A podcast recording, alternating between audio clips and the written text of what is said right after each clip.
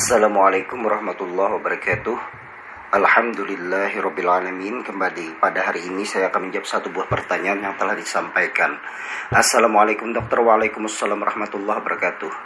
Nama saya Muhammad Sofian Usia 65 tahun.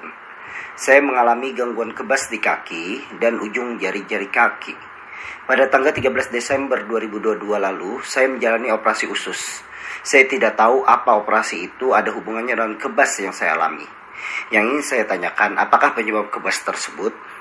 Apa yang saya lakukan untuk menghilangkannya? Untuk sementara ini saya minum neurobion dua kali sehari. Saya minum obatnya berempat hari yang lalu. Kemudian yang ketiga, apakah juga ada hubungan dengan diabetes yang sudah lama saya alami? Sebagai informasi, sudah 20 tahunan saya terkena diabetes. Untuk gula darah saya mengonsumsi metformin. Biasanya saya minum setiap kali makan nasi. Tapi saya jarang cek gula darah. Pernah juga sampai di atas 350. Terima kasih atas jawabannya yang diberikan. Wassalam. Baik, terima kasih Bapak Sofian atas pertanyaannya. Bapak Sofian usia 65 tahun dengan kebas. Kebas dalam bahasa kedokteran kita menyebutnya dengan neuropati atau bisa juga menyebutnya dengan neuritis. Nah, penyebab kebas itu bermacam-macam, tetapi pada Bapak Sofian sudah jelas.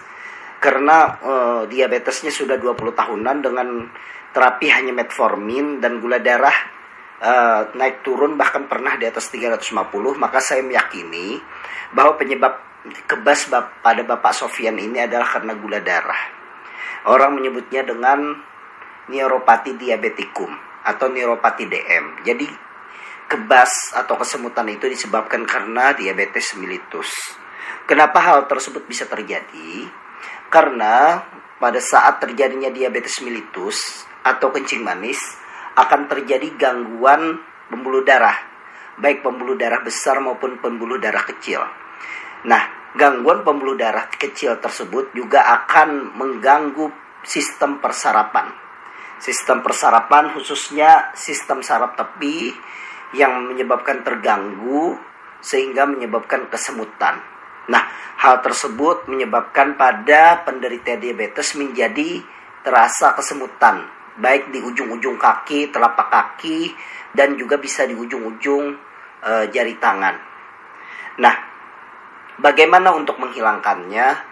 Maka tentunya untuk menghilangkannya itu memerlukan terapi yang komprehensif yang pertama tentunya yang paling utama adalah bagaimana supaya gula darah harus stabil.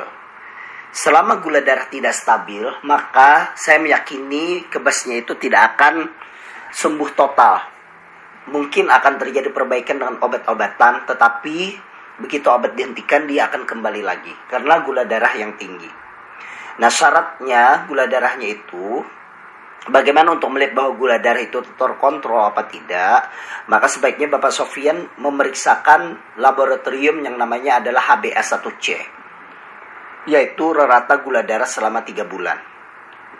Nah, target kita kalau bisa itu di bawah enam setengah. Kalau di bawah enam setengah, maka kemungkinan untuk menyembuhkan kebas itu juga peluangnya semakin terbuka dibandingkan kalau gula darahnya itu tidak stabil atau HbA1c di atas 6,5. Nah, kemudian walaupun HbA1c sudah kurang dari 6,5, penyembuhan itu memerlukan waktu.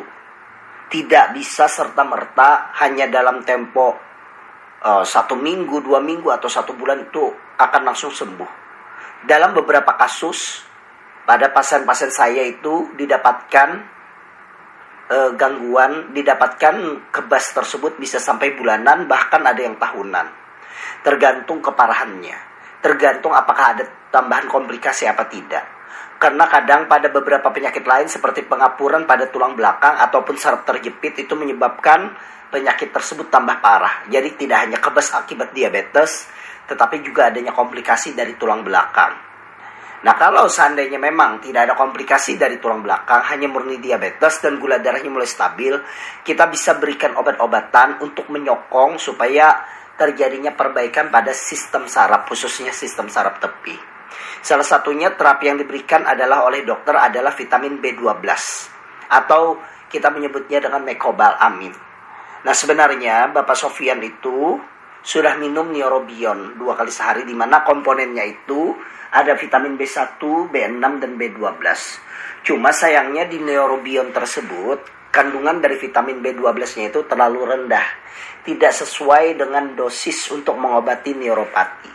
Maka saran saya yang diberikan itu adalah vitamin B12. Bagaimana dosisnya? Tentunya dokter yang akan menentukan dosisnya tersebut. Ada beberapa terapi lain, tetapi saya tidak menyebutkan di sini karena terapi tersebut juga adalah atas indikasi dokter pemberian tersebut.